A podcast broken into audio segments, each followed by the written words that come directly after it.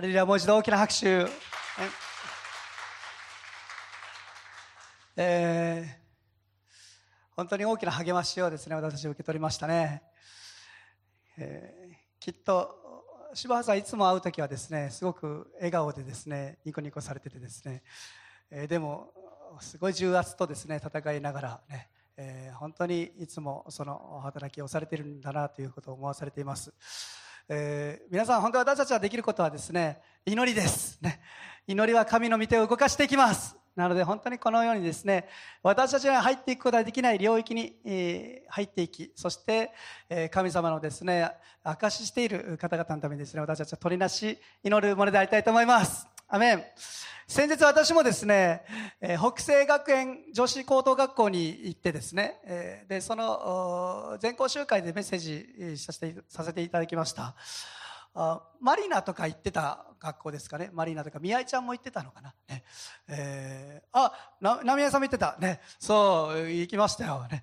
すごい私あの何校か行ったことあってですねその東京の方の学校学校とかですね、えみんな基本的にはピシーッとなってる中ですね北西学園はその雰囲気あまりなくてですね もう始まる直前までみんなわーって盛り上がってましたけどその中でですね私も、まあ、ほとんどがですね、えーギャグばっかり言っててですねみんな腹抱えて笑ってきてですねすごく気持ち楽しいなんかこの話しやすい学校やなと思いながらですねでも伝えたのはああなたはいてもいなくてもどっちでもいいような存在ではない。あなたはいなければいけない存在なんだ。なぜなら神様があなたを作ったからという話をですねしました。あ先ほど石原さんの話聞きながらですねあやっぱり私たちはこの神様にある価値をですね、えー伝え続けるものでありたいなというふうに思いました。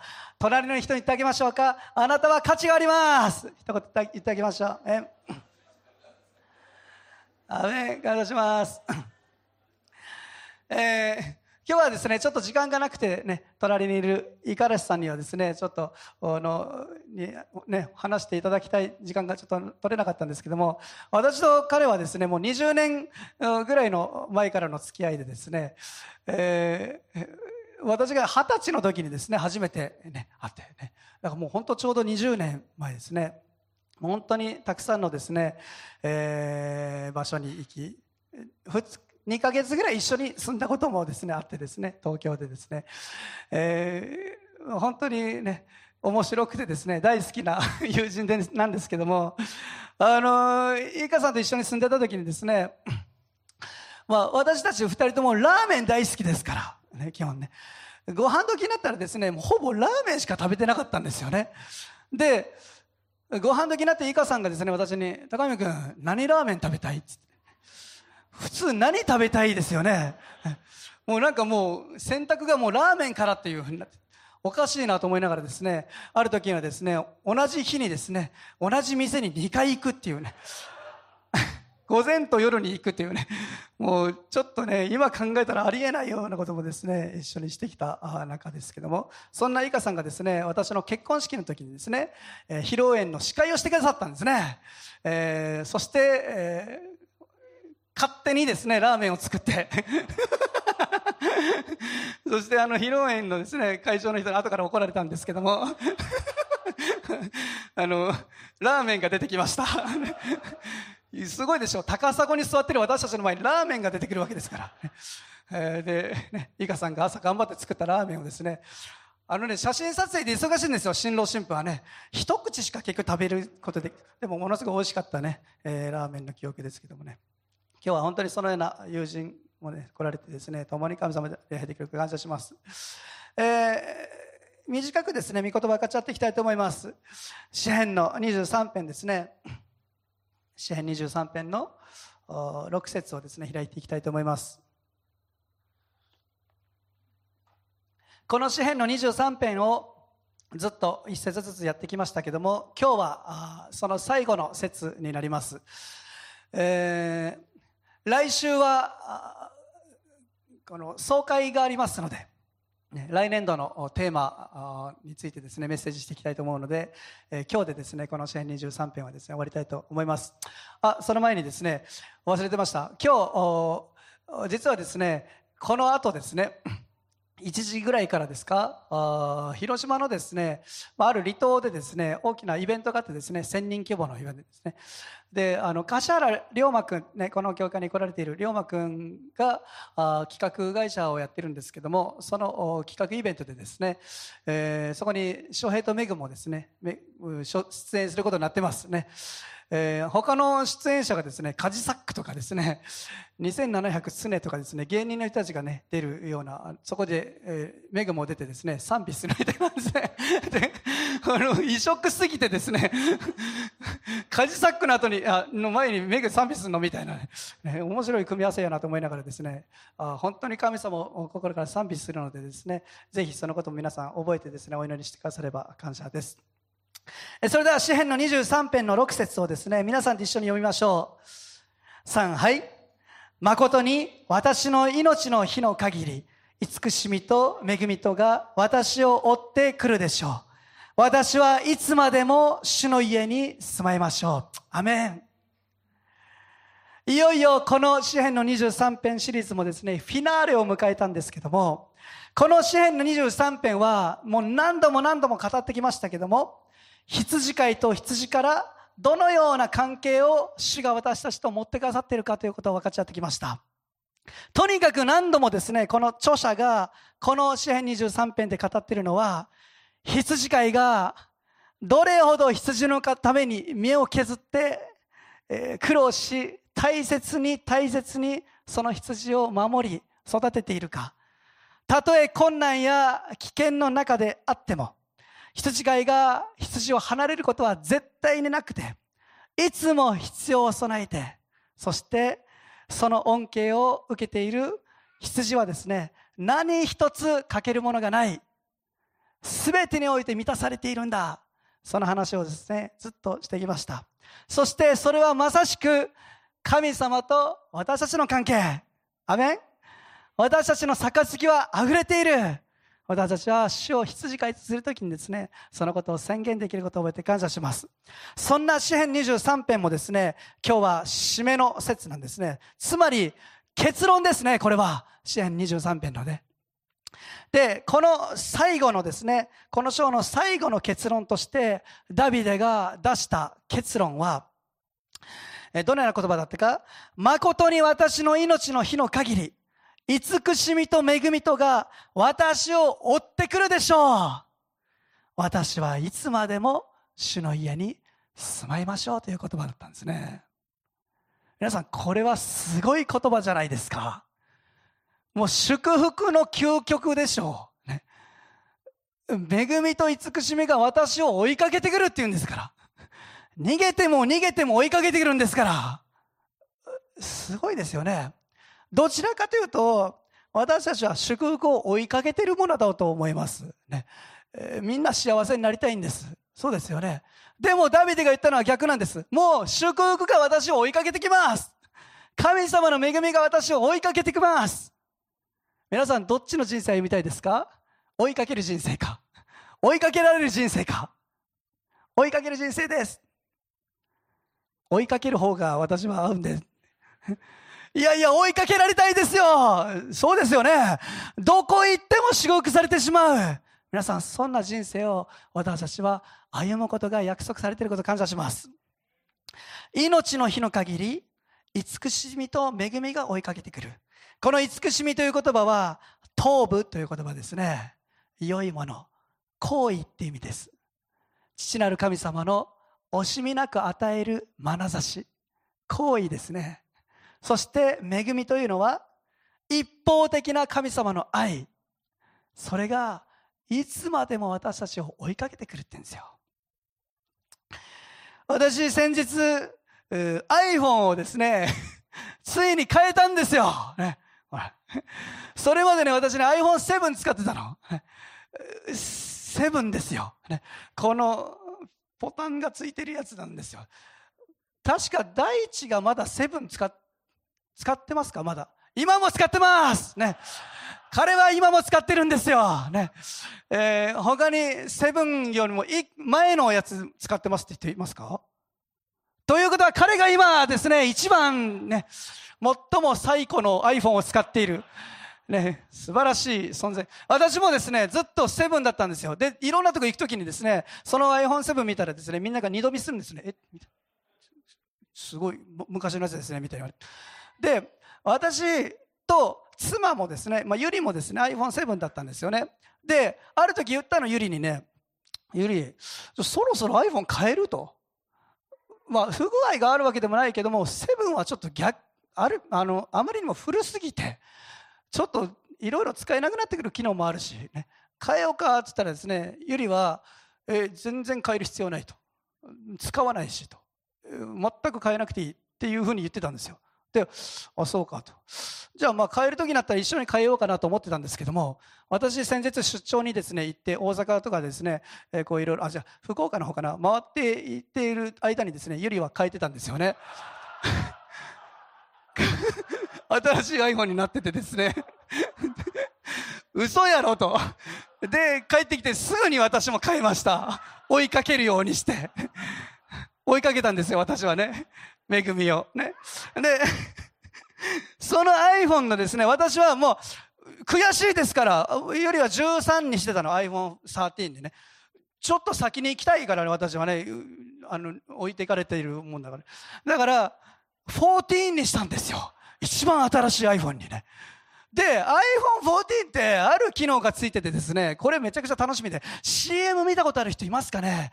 少年が用意ドンしてね、ドーンした時にですね、横にいるおばちゃん、そのお母さんが、もって走ってこうね、あの、子供と同じスピードで走ってすぐみんなをですね、蹴散らしながら走っていく、その CM 見たことある方います ?iPhone14 のですね、で、で、あれね、何の CM かって言ったらですね、iPhone14 にはアクションモードっていうのがついてるんですよ。手ぶれしないんですよね。で、えー、この動画を走りながら撮っても、ブレることがないと。ね。もう、しっかりキープされながら撮る機能がついてるんですよ。で、私、これをね、やってみたくて。子供たちとやりたくてですね。で、あのー、先日ね、ちょっとやってみたんですよ。うたちゃんと外にですね、公園行こうかって時にですね。で、ちょっと動画いいですか？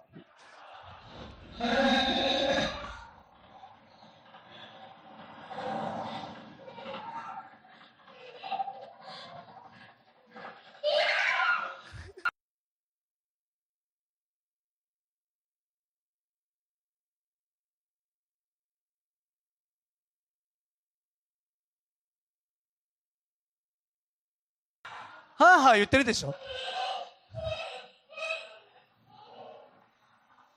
はい、ありがとうございます。ね、何の宣伝かという人もいるかもしれないです。で、これね、私何を言いたかったらですね、私ね、ちょっと撮るからつってですね、こう走ってたらですね、歌が気づいたらですね、私に追いかけられてると思ってですね、で、逃げ回ってたんですよ。で、なんか気づいたら、私が歌を一生懸命追いかけられている、追いかけているというですね、絵がこう生まれていくよく考えたらですね、子供とですね、遊ぶ時にですね、大体の確率でね、鬼ごっこなんですよね。子供ってね、親に追いかけられたいっていうかね。そういう習性を持ってるっていうかですね、何して遊ぶかって言ったらですね、もうとにかく逃げるんですね。そして私が、うわーって言いながら追いかけている。その時の子供の顔ってどういう顔してると思いますか？恐怖に怯えてる顔してるでしょうか？いやさっきの歌ちゃんの顔見ても分かると思いますけども、もうね、ずっと笑ってるんですよ。もう笑ってんのずっと。これ待てって言って追いかけてもずっと笑ってます。もうゲラゲラ笑いながら。そして逃げてるんですよ。私、この御言葉読んだ時にですね、ああ、この感じやな。恵みに追いかけられてこの感じなんだろうな。追いかけられてるはずなのに笑ってる。楽しい慈しみと恵みが私を追ってくるでしょうダビデは私の人生はまさにそのような人生だ彼の人生を見たらですね人間的な見方をしたら決して安全な人生ではなかったわけですよ、ね、何度も言ってますけども危険と隣り合わせいつも敵に追いかけられるような人生。彼は追いかけられてるものを見たらですね神様の眼差し行為恵み以外にもたくさん見えたでしょう。敵の存在が。いつも追いかけられていました。でも彼にはそれが見えなかったの。彼が見ていたのは私を追いかけてくるもう一つのもの。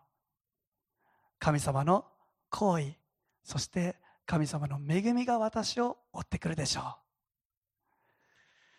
どんな境遇の中にあってもどんな苦悩の中にあってもどんな困難の中にあっても神の行為と恵みが私を離れることはない。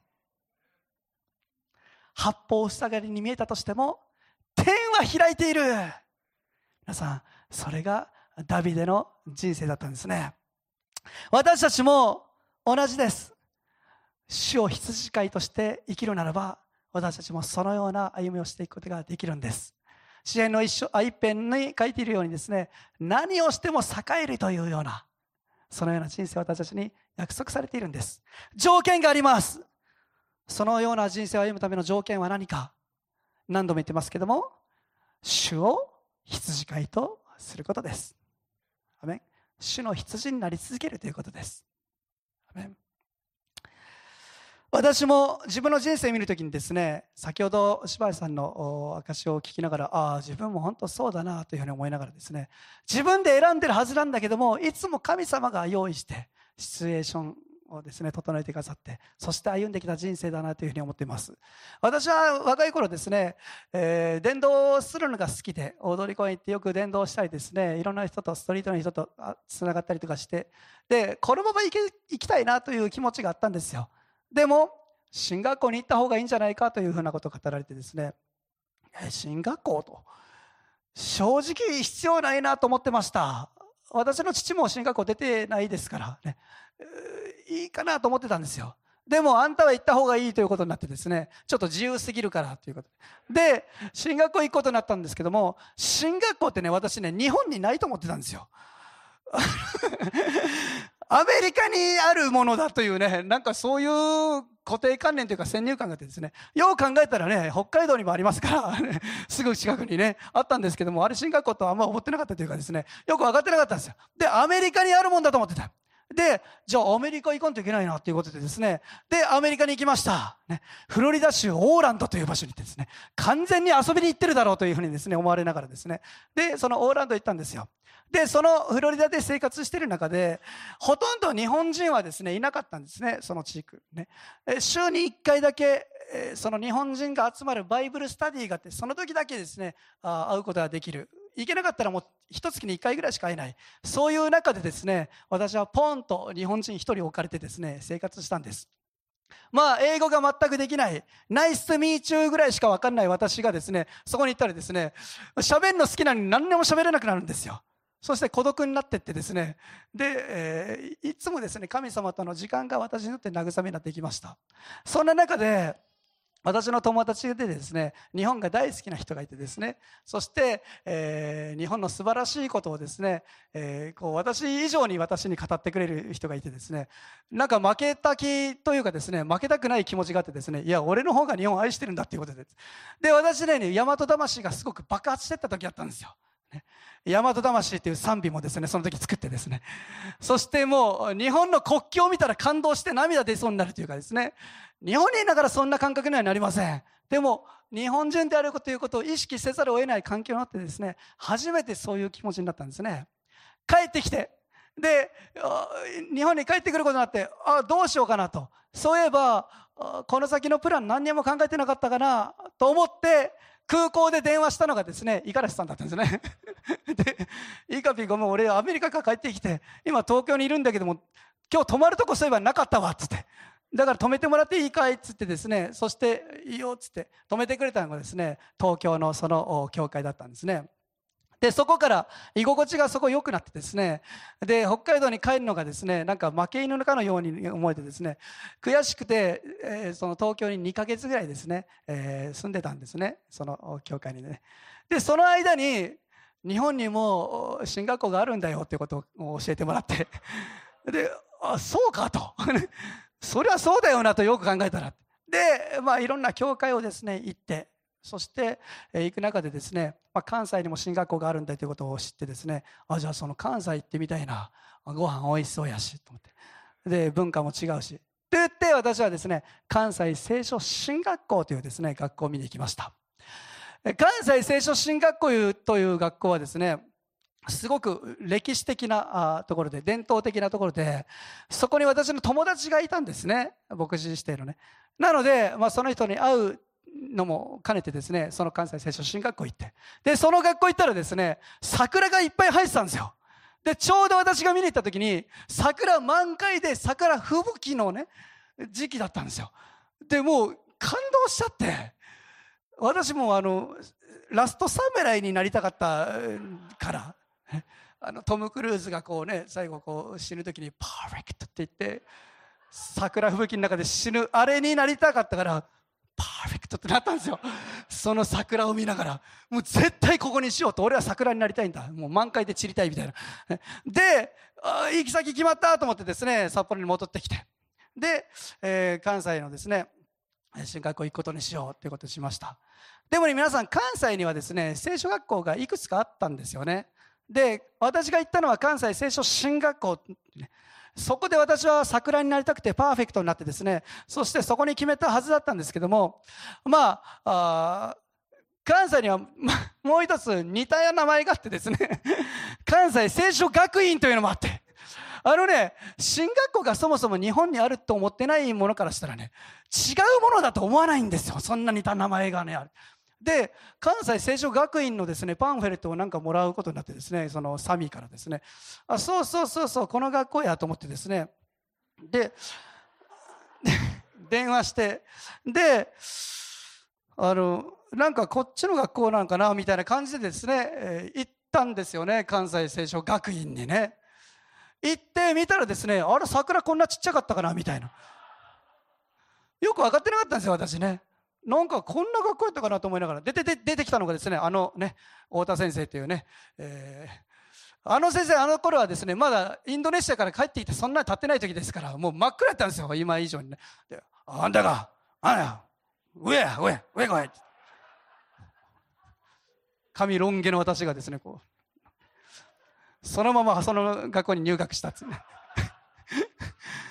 よう考えてみたらね私の人生ってねなんか適当すぎてねそもそもその前にアメリカ行く時もですね大学中退してってますから人間的な見たら中途半端なことを繰り返しながら適当に歩んでった道でした。アメリカもアメリカの進学校入るはずだったんちゃうんかと半年で帰ってきたと思ったら何をしてんのか分からない。学校間違って入ってたりもするし。でも振り返ってみたらいつも神様はパーフェクトな道を用意してくださっていた。アメン主は私たちの全てを知っています。私たち以上に私たちの人生を知り尽くし、そして導いてくださる羊飼いなんです。もしこの方が羊飼いであるならば、私たちは何も心配する必要はない。何も恐れることはない。大胆に進み続けることができること感謝します。ピアノ弾いてもっていいですか？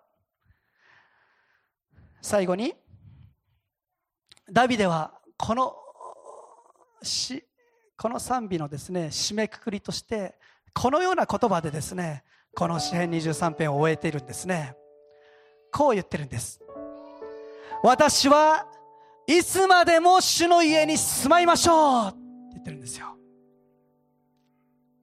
これが彼が出した答えでした。主は私の羊飼い私は乏しいことがない。だから私はいつまでも主の家に住まいましょう。これが彼の結論であり彼の決心でありこの羊飼いに対する応答でした。自分は何があってもこの主の家から離れることはない。この家というものは臨在とも訳されています。他の別の聖書を見たらですね。つまり主の臨在から離れることはない。そこに憩い続ける。私はそこを住まいとする。私はその中で生きていく。主の臨在の中で私は住まいましょう。ダビデは知っていました。主を羊飼いとする生き方がどれほど恵みに満ちたものか。慈しみと恵みがどこに行っても自分を追いかけてくる。こんな人生やめれるはずがない。だから私はいつまでも主の家に住まう。彼は他のところでも言ってますよね。一つのことを願った。私はそれを願い続けている。主の家に住み主の麗しさを仰ぎ見ること。それが私のただ一つの願いです。27編の4節ですかね。書かれてますよね。イエス様を羊飼いとする者はそのような決心をすることができます。そこに何の迷いもありません。そこに何の葛藤もありません。それこそがベストだと知っているからです。私たちはどうでしょうか？私たちの人生はどこにあるでしょうか？もし私たちがこの方を羊飼いとしこの方の御声を聞けるその距離に自分の生活を自分の人生を置き続けることができるならば聖書は約束してくださっています。慈しみと恵みが私を追いかけてくる。私たちはそのような人生が与えられていることを覚えて感謝します。もし羊飼いの声が聞けない距離に行ってしまったらそれはもう羊飼いの所有ではなくなってしまいます。私たちはこの方の声を聞き続けることができる。その距離に自分の身を置き続けたいと思います。御声を聞く。御言葉に応答していく。御言葉から離れないでください。私たちに語ってくださっている神様の御声から離れないでください。その距離に居続けてください。もし私たちがそう生きるならばあなたの人生はねどこに行っても栄えますよ。何をしていても慈しみと恵みが満ち溢れていきますよ。アメン。もう笑いしかないの。親に追いかけられてる子供たちのように。もう笑いしかない。私たちは本当にそのような歩みをですねし続けていきたいと思います。一言お祈りします。天皇お父さん感謝します。人生にはさまざまな試練があり時には苦しいところを通る時もあるかもしれない。死の影の谷を歩くような時もあり敵が目の前に押し迫っている時もあるでしょう。孤独の中に生き葛藤を覚えそしてこの道は正しかったのだろうか。迷いが生じる時もあるかもしれない。しかし心を尽くし主により頼め。あなたの行くところどこにおいても主を認めよう。そうすれば主はあなたの道をまっすぐにされると御言葉に書いているように。私たちがこの方を羊飼いとしその御声を聞き続け歩むならば私たちは何をしていてもどこに行っても栄えるものであることを覚えて感謝します。慈しみと恵みが神様のその惜しみない眼差しと一方的な愛何に書いてもあなたを守るよあなたを祝福するよその行為が私たちをいつも追いかけてくることを覚えて感謝します。ここにいる一人一人にそのような人生が用意されていることを覚えて感謝します。どうぞ私たちもその御声を聞くものでありますように。聞かないものではなく聞き続けるものでありますように。もし私たちがその御声を聞けない距離にいるならばどうぞ今私たちをそこに引き寄せてください。また私たちがそれを聞けないような耳を持っていたならばどうぞその耳をあなたが清めてくださってどうぞその御声を聞くことができますように助けてください。感謝してイエス様のお名前とお願いします。アメン。